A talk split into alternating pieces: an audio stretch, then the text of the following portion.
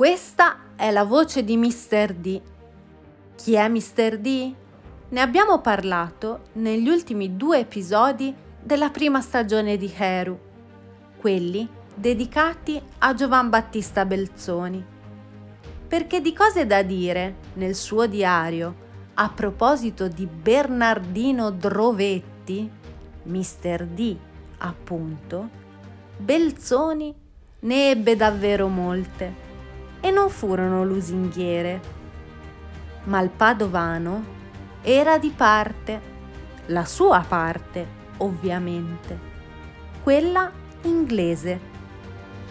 Bernardino Michele Maria Drovetti nacque a Barbania, nel torinese, il 4 gennaio 1776.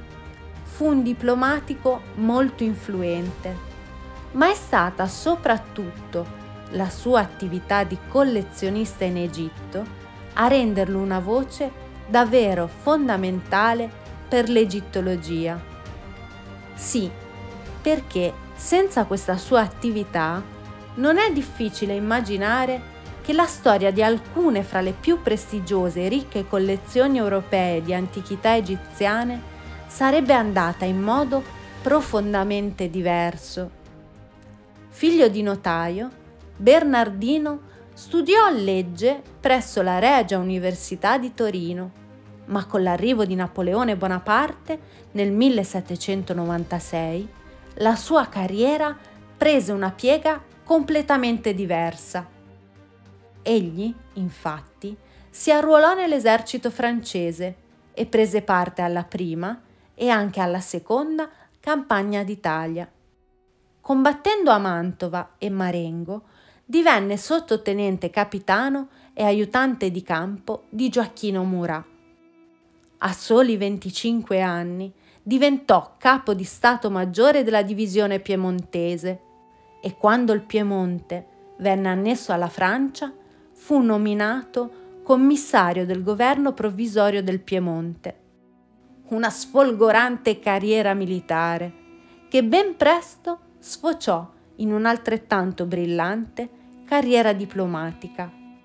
Sì, perché nel delicatissimo momento in cui si rese necessaria la ritirata dell'armée francese dalla terra dei faraoni, nel 1802, Drovetti venne nominato console generale d'Egitto, un ruolo di enorme responsabilità visti gli interessi in gioco e i giocatori in campo. Francia, Inghilterra e Russia, che rivaleggiavano senza esclusione di colpi per affermare il proprio dominio in Oriente, a scapito dell'impero ottomano.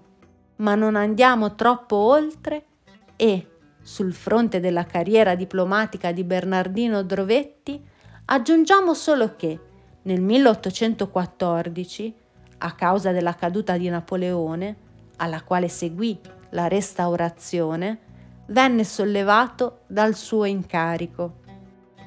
Bernardino Drovetti restò comunque in Egitto e la sua fu una decisione saggia, se pensiamo che come minimo gli risparmiò un trasloco, visto che nel 1820 il governo francese lo rinominerà console generale di Francia e dal 1821 al 1827 gli verrà affidato anche il consolato generale di Russia.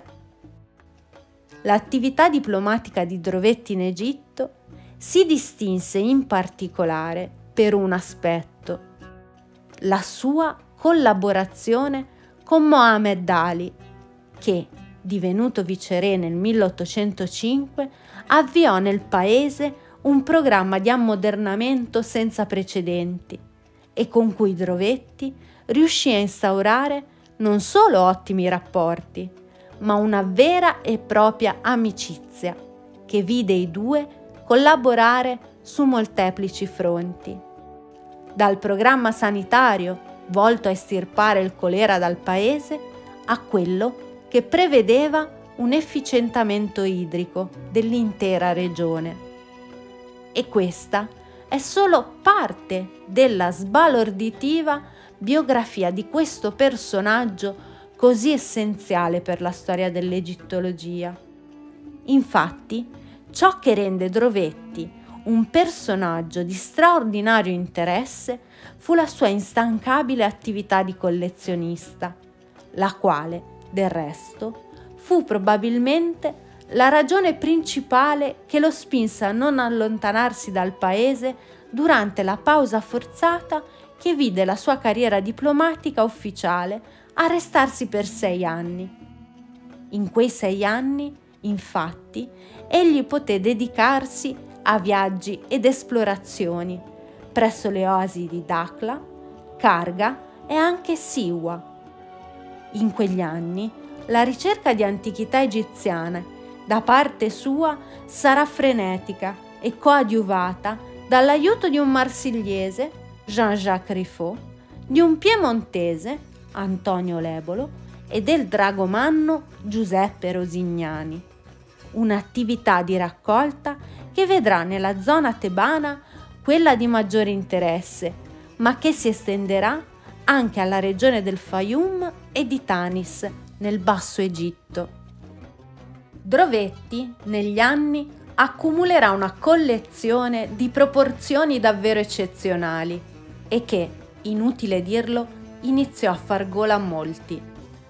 Perché, lo abbiamo detto anche in altri episodi, quella dei consoli fu un'epoca controversa, un periodo durante il quale si assiste al mescolarsi di interessi privati e nazionali sullo sfondo di un panorama in cui la spregiudicata raccolta di antichità e l'acquisto di esse divenne un metro per misurare prestigio e potere personale, ma anche e soprattutto nazionale. Così, ben presto, a mostrare interesse per la collezione drovettiana sarà Auguste de Forbin, direttore dei Musei Reali di Francia, che si trovava in Egitto proprio con questa missione. Una prima trattativa alla quale però nel 1819 si opporrà Carlo Vidua, altra personalità eclettica attirata in quegli anni dalla superba bellezza della valle del Nilo. E fu proprio grazie alla mediazione di Carlo Vidua marchese, geografo, bibliofilo, esploratore e a sua volta collezionista, che la collezione, alla fine, in Piemonte ci arrivò davvero. Sì, perché sappiamo che Vidua riteneva davvero assurdo che il Piemonte si privasse di una così ricca e preziosa raccolta messa insieme proprio da un piemontese, Drovetti, appunto. L'atto d'acquisto fu firmato il 24 gennaio 1824 da Carlo Felice e quello che, insieme ad alcuni reperti raccolti dal docente dell'Università di Torino Vitaliano Donati, costituisce il primo nucleo di antichità egiziane del Museo Egizio di Torino, costò la cifra di 400.000 lire. Sappiamo che il prezzo della collezione messa insieme dal Drovetti era inizialmente troppo alto per il governo piemontese.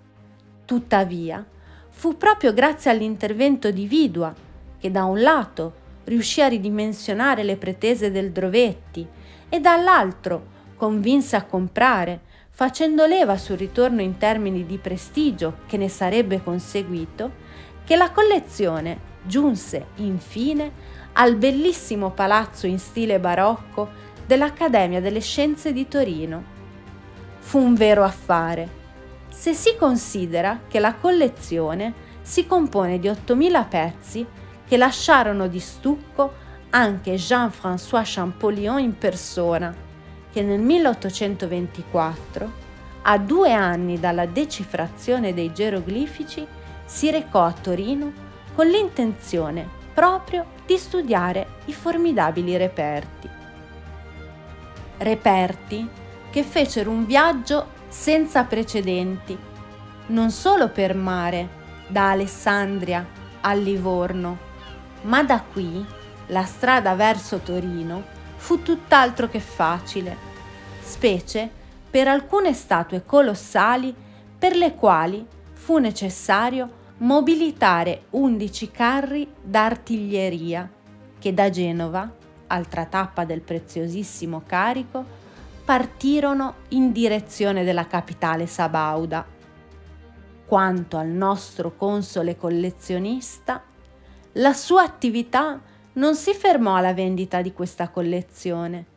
Infatti, egli fornì alla Francia e al Louvre una seconda collezione e fu anche in grado di fornirne una terza alla città di Berlino. Nel 1829, a causa di motivi di salute, fu costretto a congedarsi e a rientrare in Italia. Morirà nel 1852 e verrà sepolto nel cimitero monumentale di Torino. Il monumento funebre in stile inutile dirlo, egittizzante.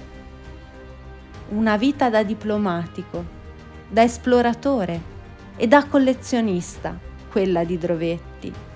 Ma, durante l'età dei consoli, per ogni paese e o museo c'era un Bernardino Drovetti e per l'Inghilterra e il British Museum c'era Harry Salt. Ma questa è un'altra storia, anzi è un'altra voce.